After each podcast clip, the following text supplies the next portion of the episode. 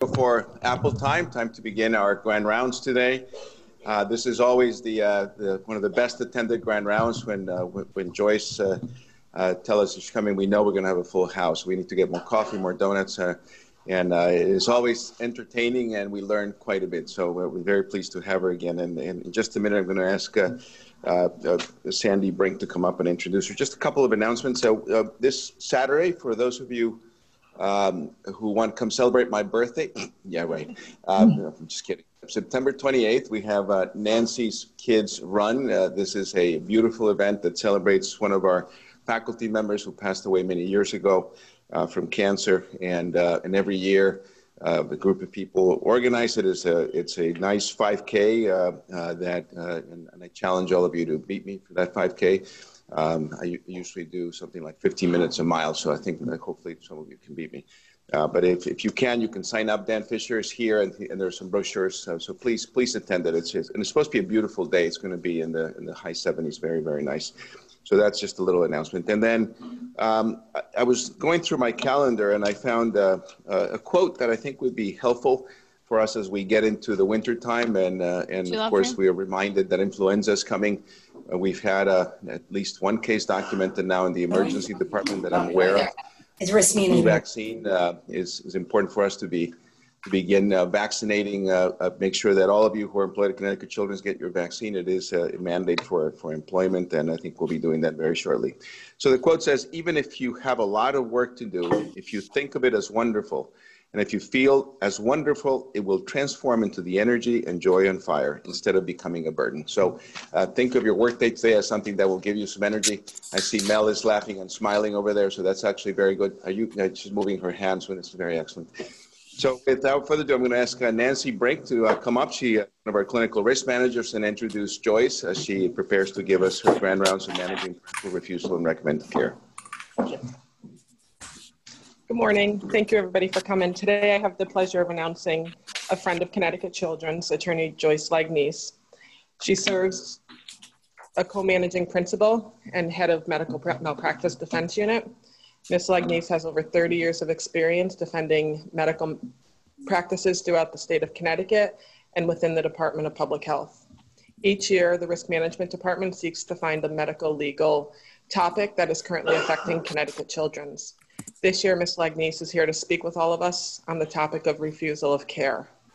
She'll share the information on the legal framework regarding the right to refuse care, identify circumstances that do not require consent, and describes strategies for patients um, or parents that refuse care. Please help me in welcoming Joyce Lagnese.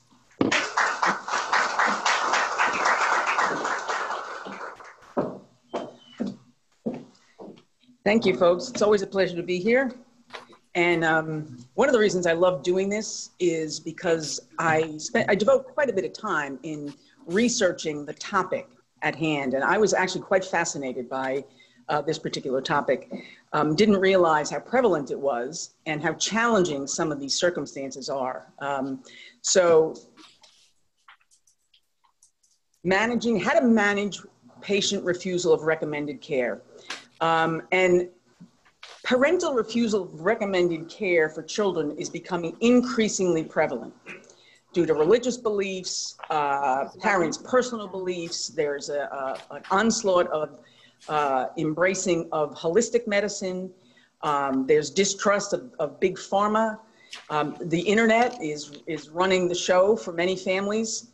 Um, and, and it's amazing to me how, um, how people believe anything that they see on the internet. Fava beans curing cancer, that's where they'll go. It's becoming incredible um, how much the internet is driving decision making. Cultural beliefs and even cost of treatment. We've actually had circumstances in the ED where parents refused care because of the costs associated with it. So we're going to talk about the legal framework um, governing parental consent and refusal of care, how to manage it, clinical. I'm going to walk you through several clinical scenarios in which parental refusal of care presented significant challenges for providers, very common in, uh, in, the, in the manner of blood products, um, treatment that's necessary to optimize care, treatment necessary to prevent serious harm, and we're going to touch on vaccines. We're going to review the Connecticut Children's Policy re- related to informed refusal, And, um, and then we'll walk through sort of some strategies that should be of assistance in managing circumstances where parents refuse consent to care. So we all are aware of the general rule. Parental consent is required for treatment of minors. Okay? But what happens if parents refuse care that you know to be in the child's best interest? And it comes down to a balancing of the rights of parents to control the care that's administered to their children, um, balanced by the well being of children. And parents and, and guardians, when I use the word parents, it's synonymous with, with legal guardians, have the legal right to make care and treatment decisions for minor children. It is their absolute right under the law. But that is balanced by the legal obligation that parents have to provide the care, guidance, and control necessary for the child's physical, educational, moral, and emotional well being. So they have the right and they have an obligation. And the question is, and it comes up in separate, unique, individual circumstances, how that right and those obligations become balanced.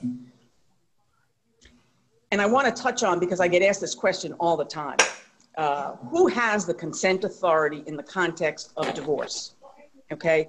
And uh, folks seem, many people are of the misconception that if a parent shows up with a child in my office, they therefore have, at least at that time, physical custody of the child and therefore can make decisions for the child. That is wrong. Okay. What drives the consent authority in the context of divorce is what's called legal custody. And legal custody is determined by a court or by agreement of the parties in connection with a divorce, and it becomes embodied in the divorce decree, which is something that if you engage or encounter circumstances where there's lack of clarity as to who has the authority to make decisions for the child, you have the absolute right to request the divorce decree. A parent who has sole legal custody is the parent that has the sole right to make healthcare decisions. If the parents share joint legal custody, either parent alone may consent to a recommended medical procedure, unless the uh, court order, the divorce decree, that addresses the subject of joint legal custody specifies that one or the other have uh, or, or both parents are required for medical decisions. Most divorce decrees nowadays have joint legal custody, which is often very distinct from physical custody. Physical custody is who the child lives with. Legal custody is who gets to make decisions, legal and medical, for the child. So it's important that you be aware of what the dynamic is uh, when you're dealing with children of divorced parents. If parents have joint legal custody, and cannot agree about treatment, uh, it may be necessary to obtain a court order before treatment is provided. The only uh, circumstance where a court order is not necessary is if you're dealing with an emergency circumstance. Emergencies uh, have a special place in consent, and I'm going to touch on that in, in a second. So again, the, the, the uh, moral of this story is if you have any question about who has the right to make decisions, treatment decisions, be sure that you, and it's, and it's not uncommon for parents to be asked that. They are given the divorce decree and they have access to it and they can provide it to you. And if they are not willing to provide it to you, you should become suspicious. Um, so the exceptions to the rule that parents have consent authority are as follows. Emergency circumstances where a parent is not available to give consent and where a delay in treatment would be life threatening or cause serious harm. Now, that determination is typically made uh, in the heat of the moment, and it's a judgment call. Okay, so um, and and not that it's common for such an occurrence, the, the administration of care to be challenged, it's really important that if you do undertake care in an emergency circumstance, that you thoroughly document the nature of the emergency, that your judgment was that delaying treatment would be life threatening or cause serious harm. The other risk management uh, advice I would offer is that while you're tending to the patient, be sure someone is trying to get hold of the parents because it, it's important that reasonable efforts be made. That's what sort of the standard is reasonable efforts to contact the parents. And that's not always easy because sometimes you don't even know who the parents are, and there's ambiguity as to who the guardian is because parents show up in the emergency department um, with all different sorts of scenarios the uncle, the sister, the brother, the grandmother. Um, so, but so, so it's important that you document the efforts that were undertaken to obtain parental consent uh, and the dynamics surrounding the emergency that caused you to believe that it was in the best interest of the child to move forward. Then we get to the emancipated minor. I'm going to go through what an emancipated minor is. Uh, thirdly, a minor determined by a court to be a mature minor. Now, the distinction between an emancipated minor and a mature minor is generally this emancipated minors typically uh, the, the, child or the parent, by the way, those of you with adolescent uh, children at home, stay tuned, listen in. A parent can seek emancipation of a minor. I, I, I didn't appreciate that. In fact, most of the cases that I found were parents seeking to get rid of the kid. Uh, I couldn't find a Connecticut case where the court allowed a parent to disassociate from their minor child, but parents have tried it. But an emancipated minor, typically the dynamic with emancipated minors is where there's a, uh, a, a you know, a, estrangement in the relationship between the parent and the child. And that typically occurs unrelated to medical care. It's the parents who hate the child and the child who's unruly and they won't listen and they don't come home and et cetera. Those are the emancipation issues. And typically the patient will present to you already emancipated. It's not a situation you have to encourage the child to become emancipated. They typically already are. Mature minor dynamic, on the other hand, typically arises specifically in the context of a child wanting to make their own healthcare decision, where either the parent doesn't agree with it and the child wants it, um, or vice versa. And we actually had that in, in, at Connecticut Children's, the In re Cassandra C case, um, and we'll touch on that in a second. And, and finally, there are a series of circumstances that are set forth in Connecticut law that are exceptions where, where the legislature has decided that under these circumstances, and I'm going to go through them with you, minors do not have to have consent, and in some cases, don't even have to notify the parent that they're seeking this type of care. And here are some of those circumstances treatment for drug and alcohol addiction. Uh, addiction. Parents need not be notified or consent. Treatment for venereal disease, treatment of a minor's own minor child. Typically, if a minor has a minor child, that sort of automatically qualifies them as emancipated, um, but not always. Um, HIV or AIDS related testing, if, and this is where documentation comes in, the provider determines that notifying the parents will result in a denial of treatment or the minor will not seek, pursue, or continue treatment if the parent or guardian is notified, and the minor requests that the parent or guardian not be notified. So you have to walk through, if you're under these circumstances, you need to walk through those uh, uh, determining factors and document that those determining factors apply in the context of this particular child. Outpatient mental health treatment, okay? Outpatient mental health treatment can be administered to a minor without consent or notification of a parent. If, here's your documentation template, notification of the parent would cause the child to reject treatment, the treatment needs to be clinically indicated, failure to treat would be seriously detrimental to the minor's well being, the minor has to have knowingly and voluntarily sought treatment, and the provider needs to have determined that the minor is mature enough to participate in treatment productively. A child 14 or over may be admitted to the hospital for diagnosis and treatment of a mental disorder if the child consents in writing and the parents notified. There's a distinction between outpatient. Outpatient, the parents need not be notified. Okay, as long as the criteria are met. Inpatient, uh, the parents, the, the child is the only, the parents don't need to consent. The child consents, the parents need to be notified. And abortion, uh, minors can have abortion without notification or um, consent by parents, there's a, there's a the statute. If you're engaged in this, you need to read the statute because there's an entire uh, algorithm of, of counseling that is required that patient, minor patients be engaged in before they are permitted to have to consent to an abortion. So, emancipation any 16 or 17 year old living in Connecticut or his parents or guardian, wish I knew this when my kids were adolescents, can file a petition asking a judge to declare him a That's a joke. My kids are great. They're fantastic.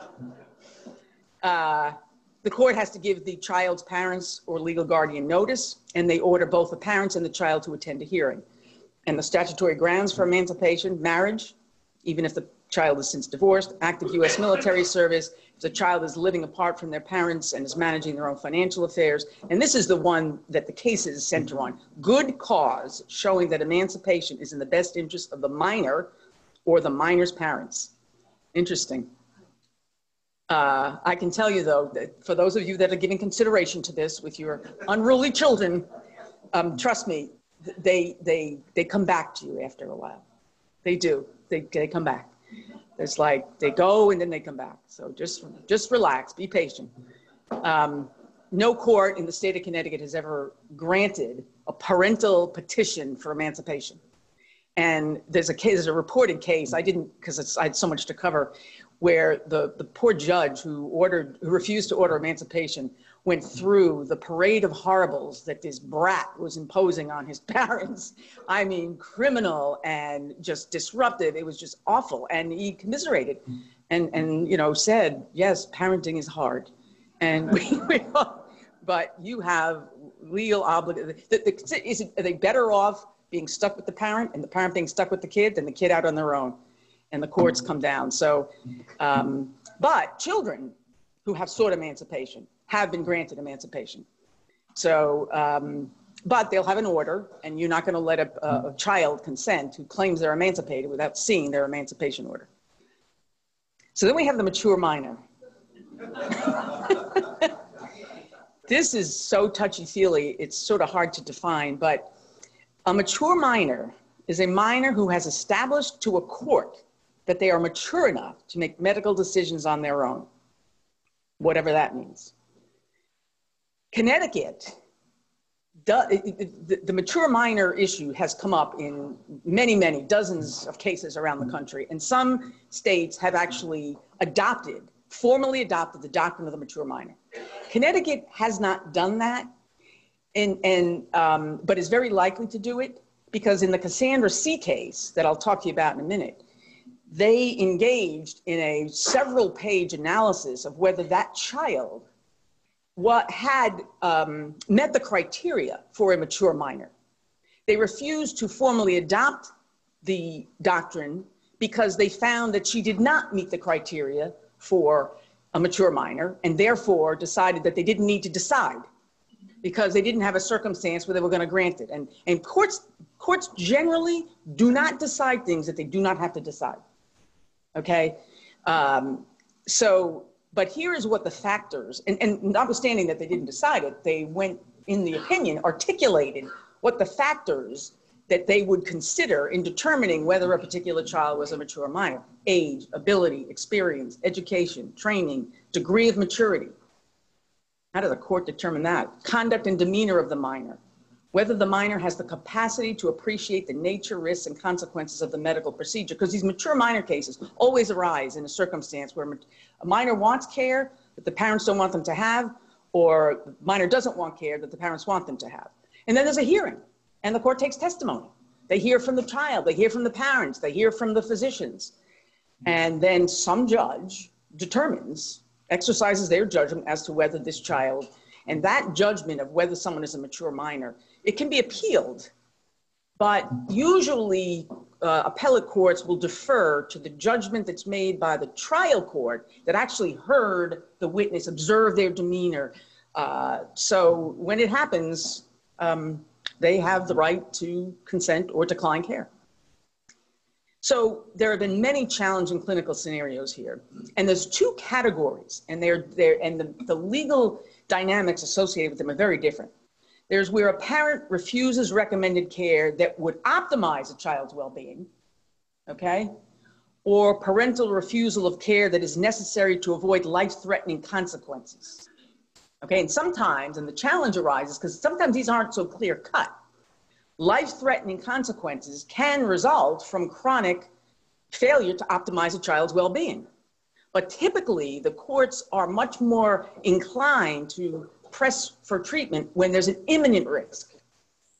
Risk of, I mean, it, uh, so they, present two very, very distinct dynamics. And we we are going to walk through what the legal um, situation is. Now, the legal framework is primarily determined by common law. There are two ways that laws, that, that, that um, things become law. One is statutory. That's where the legislature writes out a law, and it's the law. But more importantly, most laws derive from what's called common law. And that's that goes back to the like the 1700s where law that derived from custom and judicial precedent. That's why you hear you know if you follow stuff we won't get into that. Um, there's there's statutory law the written down laws and there's common law now statutory laws are interpreted by judges so judges are very, very powerful because they get, not only do they get to interpret what the statute says, but they get to decide what the common law is or should be. But that tends to be based on what's on legal precedent. That's why this whole thing about whether whether the judges are going to follow legal precedent or make their own law. So and it's it's it's um it's, so common law is what drives this dynamic. So I want to first acquaint you just to give you an appreciation for how the Connecticut Supreme Court views the issue of consent over one's body. This is the landmark Connecticut Supreme Court case decision relating to refusal of life saving care. 1996, and it's still good law in Connecticut. Stamford Hospital versus Nellie Vega. Patient experienced a postpartum hemorrhage following delivery of a healthy baby. Physician recommended D&C to stop the bleeding. The patient was a Jehovah's Witness and consented to the D&C but refused to consent to a blood transfusion. The D&C was performed. Um, following it, the patient continued to hemorrhage. The physicians tried all available alternatives to the use of blood, but the patient's condition continued to worsen. Of course, she went on to develop respiratory distress, was placed on a ventilator, and was transferred to the ICU. The patient and her husband were aware throughout this entire time period that she would likely die without a blood transfusion but they maintained that it was against their religious beliefs to allow the use of blood. At 2 a.m., now you can imagine how frantic the providers are. They're watching this woman die before their eyes, and they know that simple blood transfusion would save her life. So at 2 a.m., the hospital files a request with, I have no idea how they got a request at 2 a.m. This is a nine to five judiciary, let me tell you. but somehow they got a request filed with the court for an injunction permitting the hospital to administer blood. 352, the trial court convened an emergency hearing at the hospital. The physician testified that she would die without a transfusion. Um, the wife was in extremis and she was unable to participate in the hearing. So the husband continued to support the wife's decision, and the husband supported the wife's decision. So there was no consent for the transfusion. The court granted the hospital's request for an injunction permitting the transfusion. Now, when courts make rulings, they have to have a reason, they have to have a rationale and they have to state what the rationale is.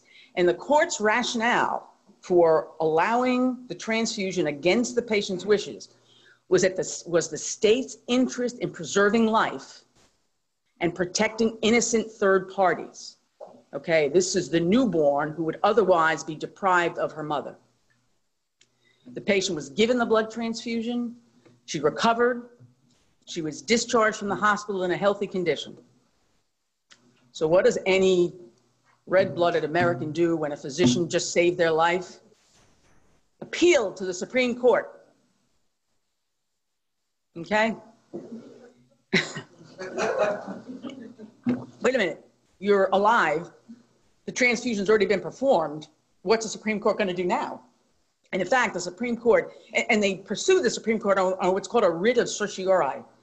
It's, it's, the Supreme Court doesn't have to take the case it's discretionary. And so when you submit a writ of cert to the Supreme Court, you explain to them why it is you think they should take this case. And you will tell them that this, the, the, our state needs to know what the rules are because you have this conflict. The doctors saved her life. The parent didn't want her life saved because Jeho- I looked up the Jehovah Witness thing. I don't know any Jehovah Witnesses, but their view is if they get blood, they are doomed to hell their afterlife is over.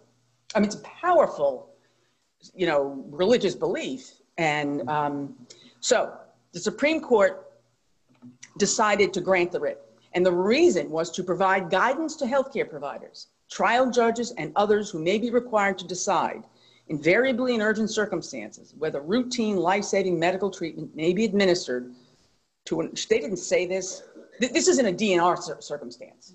Okay, that's totally different. We're talking about a healthy person who had a complication of pregnancy, who's in her 20s, who has a brand new baby, who's going to die if she doesn't get a blood transfusion. So, uh, so the Supreme Court decided that the trial court's order permitting the hospital to transfuse her against her will violated her common law right to bodily self determination. Okay? That is how powerful the right to make decisions is in our state. So you say to yourself, what does this mean for children of Jehovah Witnesses? Okay? And this has come up hundreds of times around the country. There's hundreds of decisions on these. What if the child refusing treatment is an adolescent or teen who understands the risks and consequences of, her decision not to have a blood transfusion? A lot of Jehovah Witness children are applying to be mature minors in order to make their own decision with respect to the, the receipt. They are, they are embedded in their religious belief. Um, and we've had these cases. Well, here's sort of the guiding principle. Parents may be free to become martyrs themselves, but it does not follow that they are free in identical circumstances to make martyrs of their children before they have reached the age of full and legal discretion when they can make that choice for themselves. There's been a lot of commentary about how children in some of these cultures, it's not just Jehovah Witnesses, in different cultures, be, are, are sort of isolated and, and they're very, they're not permitted to be exposed to other perspectives and points of view. And, and, and that won't happen. Sometimes it doesn't happen at all, but it certainly won't happen until they reach the age of majority when they're out in the world. And, and so the sentiment is we can't allow children who have not, you know, who've been cloistered in a culture or in a religious belief, who haven't had the opportunity to experience or become aware of other beliefs to be controlled by the parents. And so, in most of the uh, um, Jehovah Witness cases where it involves a minor, the courts have come down on the side of um, of, of some some uh, some way of getting consent, and we're going to walk through a few of those cases. Furthermore, you folks are all mandatory reporters. Okay, this is kind of interesting. When you when you believe in the course of your profession have reasonable cause to suspect, reasonable cause to suspect or believe that any minor child has been abused or neglected or is placed at imminent risk of serious physical harm. So there's two, so abused or neglected, placed at imminent risk of serious physical harm. Those are two different things. Is a parent who, uh, who who says they can't afford asthma medication for their child um, and doesn't buy it, buys two packs of cigarettes a day and a bottle of vodka? Is that a neglected child? Uh, I mean, the, this, the, the, the problem with these cases is that the, the slope is slippery. Every case is different.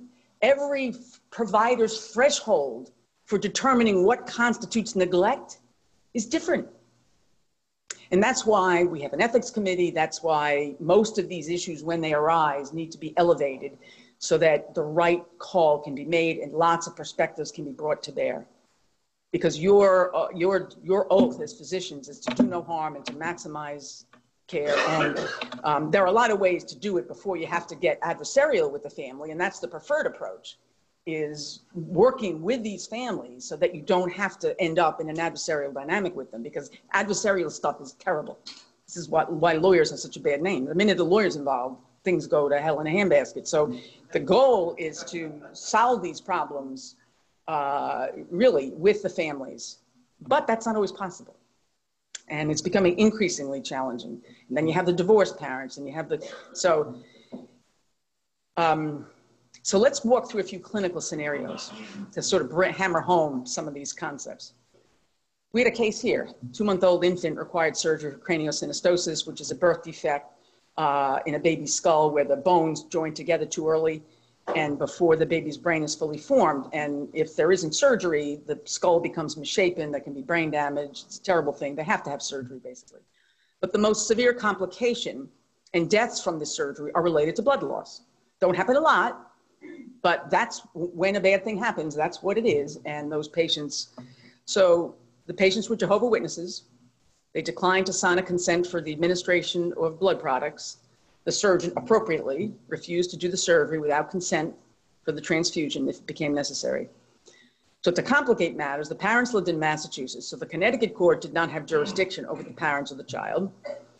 Uh, so a care and protection petition was filed with the Massachusetts Juvenile Court.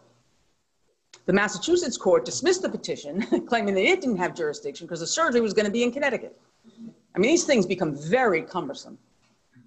Ultimately, we were able to prevail on the um, family to appoint a temporary agent, an uncle, who agreed to be appointed to authorize the administration and transfusion of blood products. Now, this we call this a workaround. Okay, the problem is Workarounds are available in circumstances where the parents want their child to have the necessary care, but don't want to authorize it themselves due to their religious beliefs. Okay? But some parents, many, believe that voluntarily giving another person authorization to consent is tantamount to doing it themselves and it's doing them to hell. Um, here's the legal argument that, that, the, uh, that is made Congress shall make no, this is the US Constitution. This is in there. Congress can make no law, which means no one can do anything, no government authority uh, can um, make a law respecting an establishment of religion or prohibiting the free exercise thereof. That's what they claim. We are entitled to exercise our religion the way we want, applied to us and to our. And, and here, this is taken from a brief that was filed, an affidavit that was filed in, a, in a, one of these cases. We feel that allowing blood transfusion will be breaking God's commandment and destroying the baby's life for the future. Not only in this life, if the baby breaks the commandment and should die, because it wasn't certain that in this case the baby would survive even with a transfusion, not only does it destroy our chances, but also the baby's chances for a future life. We feel it is more important than this life. I mean, that's a challenge. That's their belief. So the way we circumvent, if we can't get a workaround, then there's what's called parens patriae jurisdiction. And it's Latin for something, but essentially what it means is the government, there's this doctrine permits the government to take over as the legal protector of its citizens. It's the doctrine that allows the state to act as the surrogate parent when necessary to protect the life and health of children. And under this doctrine, the state can assume temporary custody for the purpose of authorizing medical care under a claim of medical neglect. You, private healthcare providers, can't assert the parens patriae interests. Okay, you, you don't have the right to go to court and say, I have a patient who is being neglected and parents are refusing necessary care. And you don't have that right. You have what you do have is standing, and standing means the right to assert something. Okay? Um, you have standing to invoke the judicial process in order to get guidance regarding uh, how to manage the, the, child's care, including getting a court injunction. That's been the law for a long time. And there's really two pathways to getting relief when you can't get consent for necessary care. One is the probate court, and the other is uh, civil court. Okay? So th- this is a clinical scenario that we also have encountered. Four-year-old with acute lymphoblastic leukemia, which is an aggressive bone marrow malignancy, very poor prognosis without treatment. Treatment requires chemo, which causes myelosuppression that you manage with blood products. So they needed authority to, uh, uh, to administer blood products. So in this situation, what happens, and this is one pathway, the, you make a referral, a referral is made by the provider or the hospital to DCF, the Department of Children and Families. And if it meets the criteria for neglect, and, and sometimes they won't, they can't determine it until they intervene, get the records, talk to the family. But DCF then filed a petition for immediate temporary custody with the probate court in Stamford. And then there's a hearing where the parents testify, the doctors testify, yada, yada, and the probate court awarded immediate temporary custody to a lawyer. There was not a family member. This probably immunized, so, so the family didn't want to voluntarily allow it. But if the court orders it, then the view is maybe they won't be doomed to hell because they had no control. So that's the, uh, the legal workaround. We had the Cassandra C case. This was, um, for those of you that weren't here, in 2014, we had a 17 year old who was diagnosed with Hodgkin's lymphoma, terminal if untreated, greater than 98% uh, cure with treatment. Patient lived with a mother, you know, kind of a dysfunctional dynamic. The father was estranged. Both the mother and the child refused treatment. Um, the family wanted to pursue homeopathic treatment. So uh, there was a referral to DCF. Um, this is the case where the Connecticut Supreme Court refused to recognize Cassandra C's right to make independent healthcare decisions because she was not, she didn't meet criteria for a mature minor. So she was taken into D. This was a very challenging time. Those of us who were around will recall it. She was taken into DCF custody. She was sequestered to the hospital for treatment. She basically was in lockdown. Um, she was allowed to return home on the con- on condition that she agreed to treatment. She returned to the hospital, but she eloped after two days. Um, she was finally convinced to come back to the hospital. This was national news. Um, just nine, this is, you gotta love the media. Just nine months from her 18th birthday, a Connecticut girl is fighting against forced chemo. You know, I mean, please. Connecticut teenager with cancer loses court fight to refuse chemotherapy. I mean, think about this. this is a girl who's going to die. We're saving her life, and this is how the media. Oh dear, these are her words. This experience has been a continuous nightmare. I want the right to make my medical decisions. It's disgusting that I'm fighting for a right that I and anyone in my situation should already have. Out of the mouth of a 16, 17 year old. Um, I mean, that's what, that's what you would expect a seven, 17 year olds are the ones that want to be able to have a curfew at 2 a.m. Okay? These are the judgment. I mean, you know, it's this, and I think we're going to see more of this. I think we're going to see more of this because of the, the nature of the young people today. They know everything. They're smarter than the older people. It's incredible. They know everything. I get these, I, these young lawyers. Uh, I'm, I was at oral argument yesterday in, in Waterbury with a lawyer. She's like 30 years old. She, I don't think she's ever tried a case. And my God, I, there's no respect for elders anymore. I'm just saying. Terrible. So then, to make matters worse, she had a recurrence. Okay, which is which is Connecticut team forced by courts to undergo chemo says new mass is found. This is why I fought so hard against chemo. This is what you're up against. Damned if you do, damned if you don't. Okay? But we do the right thing.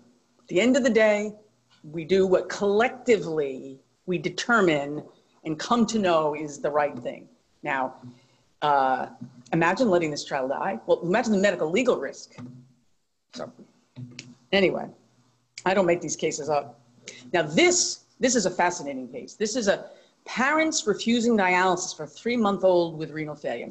And for those of you that are interested in this, there was a, a, a this was this case was published in Pediatrics March of two, 2018. And it raised the issue of how burdensome does a treatment have to be for us to decide that it's ethically optional. Three month old boy, failure to thrive, was referred to a nephrology clinic after a workup revealed a serum, uh, serum urea nitrogen level 95, creatinine of 3.6. Renal ultrasound revealed marked bilateral hydronephrosis, little remaining renal cortex in either kidney. Um, essentially, the kid had, was, had total uh, breakdown, no kidney function, no evident comorbidities. So this was, it was an isolated issue. Fulguration of the valves was successfully performed, but did not lead to improvement in kidney function. The nephrologists recommended initiation of chronic peritoneal dialysis followed by kidney transplant at a later date. The prospects of survival and an eventual kidney transplant were excellent. The family requested several days to discuss the situation. They returned two days later and stated that they did not want the child to suffer a lifetime of dialysis and transplant care. They were also concerned about the impact of the child's illness on their other two children and on the family. The family requested that their son be provided with palliative care only. This is a toughie. Uh, so this presented an ethical dilemma for the providers. The care team was optimistic about the child's likely outcome and found it difficult to contemplate palliative care. The opinion of the hospital ethics committee was sought before a final decision was made. There was intensive discussion and analysis with pediatric nephrologists, bioethics, critical care folks. I mean, they analyzed the literature to find the, the answer. I mean, so these were the topics that were discussed during the ethics review to determine the, what, the right way to go. The success rates of dialysis during infancy, the incidence of peritonitis, in other words, how, how sick was this kid going to get? Uh, how many medical visits and hospitalizations were going to be involved? Um, what would the time commitment by the care providers be? Financial, emotional, psychological, social strain. The impact on household income, studies uh, of this issue, I, I, mean, I guess this happens, that uh, typically one caregiver must give up their job to be home full time. I mean, there are realities to these things. And the question is to what extent do you take into account the best interests of the child versus the best interests of the family? The incidence of depression among caregivers in this clinical circumstance. There was survey data that they identified. Half, 50% of the nephrologists would give the parents the option to refuse treatment, and 50% wouldn't. This is no right or wrong answer. There's no cookbook for this stuff. This is the, the, stuff, the, the hard stuff. So again, are we talking about what's in the child's best interest or what's in the family's best interest? And to what extent do you take the family's best interest into account? The ethics committee, they came down to, there were three perspectives and the article has the commentary by the different folks. It's really very, I mean, it's honor the parents' decision was one view. Have the ethics committee make a decision and the care providers would just defer to the ethics committee, you know, punt to them. Um, or seek medical foster care to avoid the medically indicated treatment while still respecting the parents' interests, the family interests.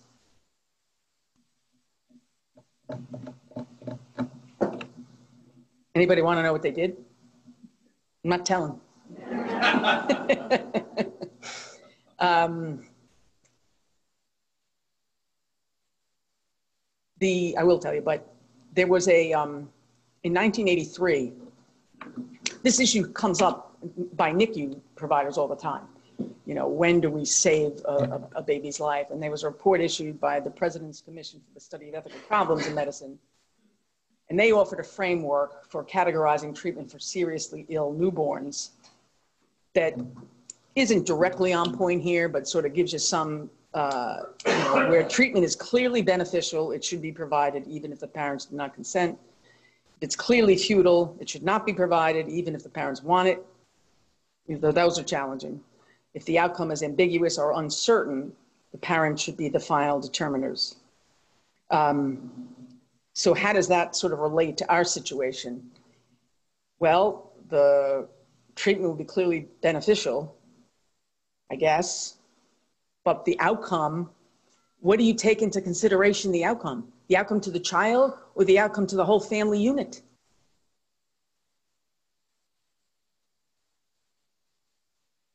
The, um, so the, the next order of business is to uh, work with the family. And what they did in this context is they had the family speak to other families that had managed patients with that had you know children and gotten them through uh, dialysis and the rigors of dialysis, and then had a transplant and the rigors of the transplant. Because sometimes what you, the parade of horribles you think isn't necessarily what's going to ensue. And not only that, they're going to grow to love this child to death. And so um, it's, and that was one strategy. The other was to present them with data showing that this things could be overcome, social services that could that they could access in order to get the you know the respite care they need and and, and get what they need so that they can get themselves through this. Um, you know, support groups, and it was uh, you know it was they they did what they could. I my understanding is that they the parents ended up uh, that they deferred to the parents. It's 50-50. When you have 50-50. So fortunately, most parents, well, I, I say that, I don't really have the data on it, but according to the nephrology, 50% of parents reject it. So how do we manage these circumstances?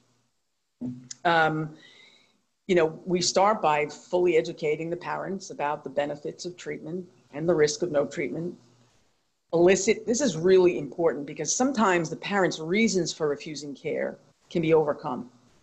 And so being identifying what the reasons are for refusing care and discussing those with the parents to see if they can be negotiated in a way that that satisfies the parents' concerns but gets the child the care they need.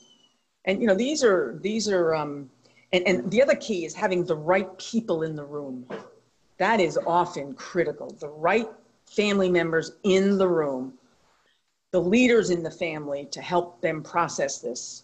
Okay, are there influential family members, therapists, clergies, you know, who the family's engaged with, who might help the parent reconsider his or her refusal?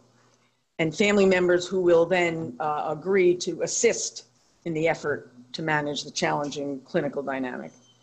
Um, consider referral to a social worker, which we have social workers on staff for additional support for the family to talk things through before you would allow a child who would otherwise have a reasonable life to forego that life.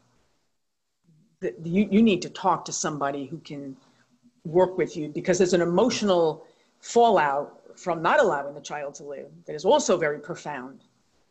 And before making these decisions, you, you want the, the family to have all support they need.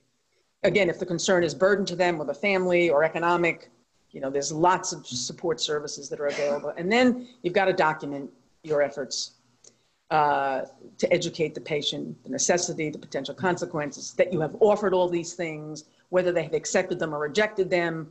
Um, and we have, there's a written policy. I'm not going to, I mean, anytime you are confronted with one of these issues, uh, you know, check out the policy, which just goes through the requirements. And we actually have a, a, um, a templated informed refusal form. It's very important that patients uh, who refuse care and parents who refuse care on behalf of their patients, that that is very, very carefully documented, very thoroughly documented. This is just a copy of the informed. And there's an ethics committee. Um, and the purpose of the ethics committee is to deal with these dilemmas and to help you, your colleagues, the families work through these. Um, and the indications for consultation with the ethics decisions involving ethical ambiguity, in which case review might provide insight into complex ethical, moral, legal, emotional issues.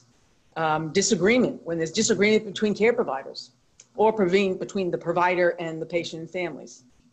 That's what the committee is there to help work through and then decisions that involve withholding or withdrawing life sustaining treatment. Um, I want to touch on, we're getting close to, to, um, to the end here, but I've got to touch on vaccines because it's crazy. Um, I, I, say crazy, but you know, um, so talk about damned if you do, damned if you don't. Uh, there was a case recently where a parent refused vaccine for her infant. The infant later died of overwhelming pneumococcal sepsis from a strain of the vaccine. Parent sues the physician. At trial, both the parent and the physician acknowledged that the vaccine was recommended, but the parent stated that the risk of death wasn't mentioned during the discussion. Okay, this is why the details of the consent are so important. And then it's a he said, she said, and I don't know that the provider mentioned death. Um, but the parent testified, as they always do, if they'd only told me, then I would have, uh, that there was a one in nine million chance of death. I, I wouldn't have consented. Plaintiff got a verdict. Failure to provide to warn of the risk of death. So just be sure that you got all of it covered. And we know why the, the I mean, this is documented religious reasons, personal beliefs, safe concerns. I have a friend who honestly believes her son's autism was caused by, and, but, but she'll say he was fine to have the thing and then completely changed.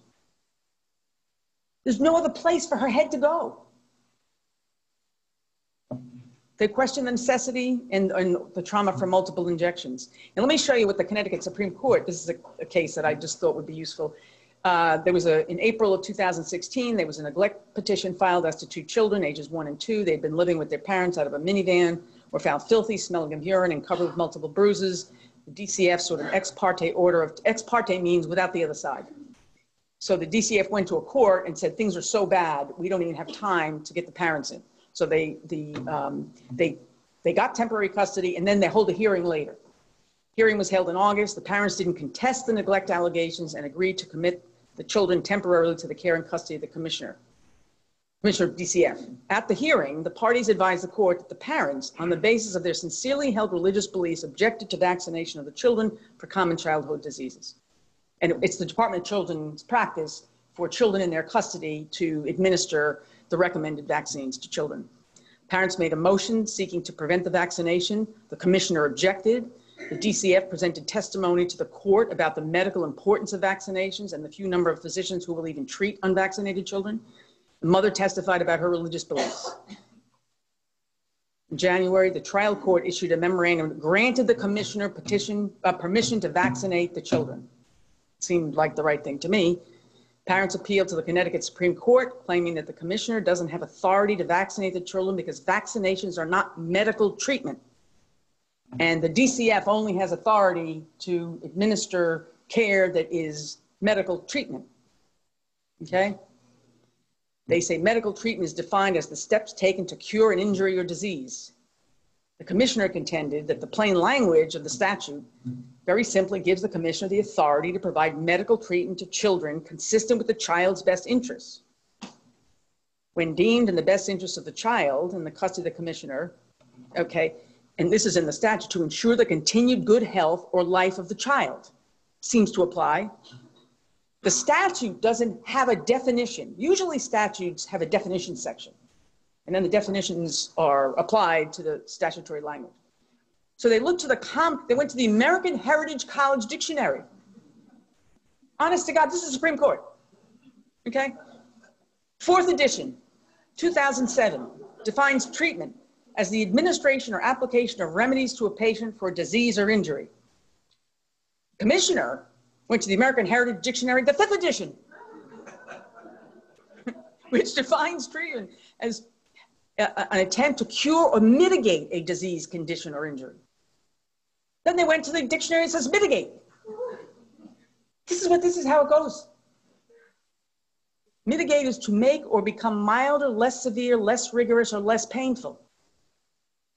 Supreme Court held that the statute does not authorize the commissioner to vaccinate children without parental consent because vaccines do not constitute medical treatment under the statute authorizing the state to obtain medical treatment. Your government at work. Where does Connecticut stand on vaccinations? Well, we're 100 schools are below the 95% federal guideline. You know, we do have one of the highest immunization rates. Um, this is a problem. I, I mean, I've only got four minutes left and I want to have questions. So um, you guys know all about vaccines. Any questions? Thank you.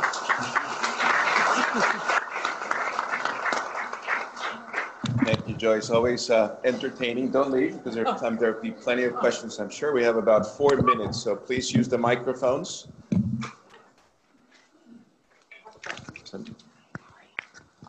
Hi, thank you very much for that presentation. Um, so I'm a child abuse pediatrician, and of course, DCF is involved frequently in our mm -hmm. cases, and sometimes they take an order of temporary custody, which gives them physical custody, but does not make them legal guardian or give them any medical decision-making rights. And I just wanted to clarify, make sure that I understand that the whole concept of parens patriae is something that has to be decided in a court, correct? DCF cannot exercise that principle themselves outside a court order. That's correct. Either Okay. in court or through the probate court. A court, well, that's a court too, but the probate system is different from, but you're right, DCF doesn't have the, uh, the authority to make the medical decisions. They have the authority, normally what they do is they find out what the, what the provider thinks is in the best interest of the child, and then they advocate that through the court. Through the court, yeah. That's how it works, yep. Good morning. Thank you again. Uh, In what kind of circumstances uh, neglect will be applied? Uh, For example, uh, this child was deemed to have a high risk to have malaria after he came back from Nigeria. And the family was with the patient, but they rejected any evaluation in the hospital or transfer, and they went home uh, against medical advice. So the patient was in high risk of uh, dying from malaria. Was the physician in charge at that time called DCF and said, "Look, I'm uh, afraid that if the patient lives uh, and uh, was at midnight." or call the police, or what do you recommend uh, to do at that time? I would not engage the police because they wouldn't have any power. I think the, the, if in your judgment, a patient is at risk of harm, if they don't receive medical treatment, then the right recourse is DCF. Now, DCF doesn't necessarily take temporary custody. The beauty of DCF is they will make the determination as to whether it rises to the level that, that uh, justifies them taking temporary custody.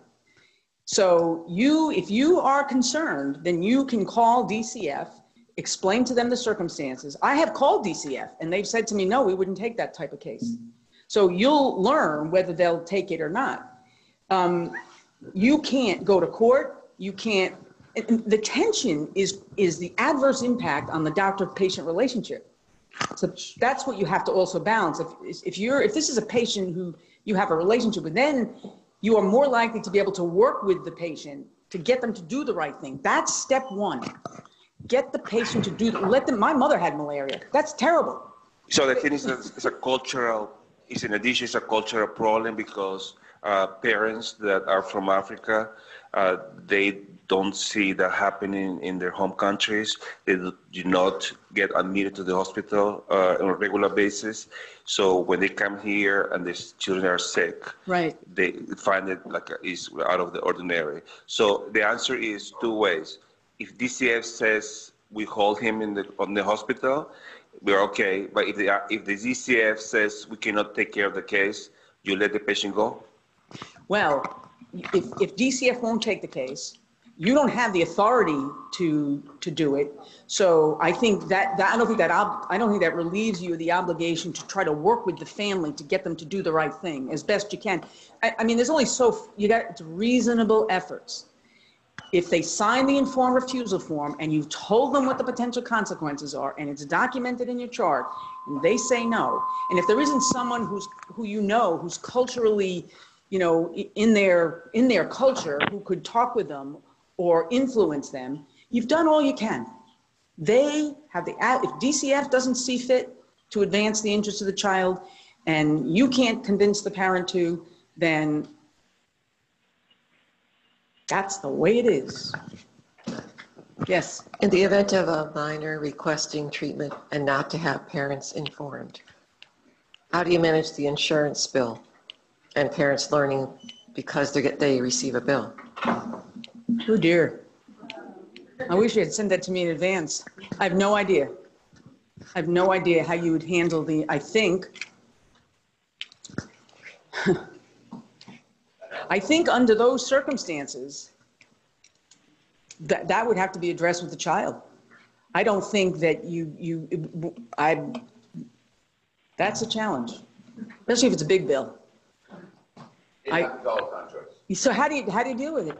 Uh, you have to explain to the parents, uh, that, you have to explain to the uh, child that the typical thing is you're going to do some uh, venereal disease testing, okay, and you're going to do GC and chlamydia, and what I do is tell them we do it on everybody, okay, and if something happened, the parents ask, I say I'd do it on everybody for well visit or for, for this scenario. Not that I think your daughter or son is doing something inappropriately, but it, the bill comes, and it's listed right down there now. Fortunately, most parents don't look for the details of the bill, so they may miss it, but it does come. It's, it's a, it's a very common effect. Yeah, but if you, if you agree to do venereal disease testing at the request of a child, and parental consent is not required, uh, and the child um, is counting on you to maintain that confidentiality, as is their right, you can't put that in the medical chart. Correct, but they get the bill at home. The bill goes home.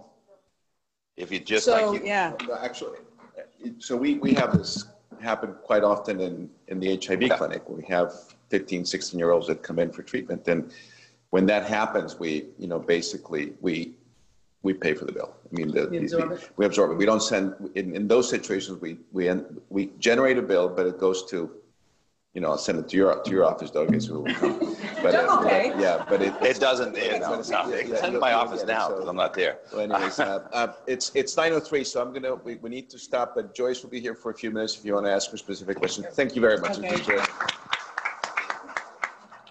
You're welcome. Excellent as always. Very, Oh. very nice. Very good. Good.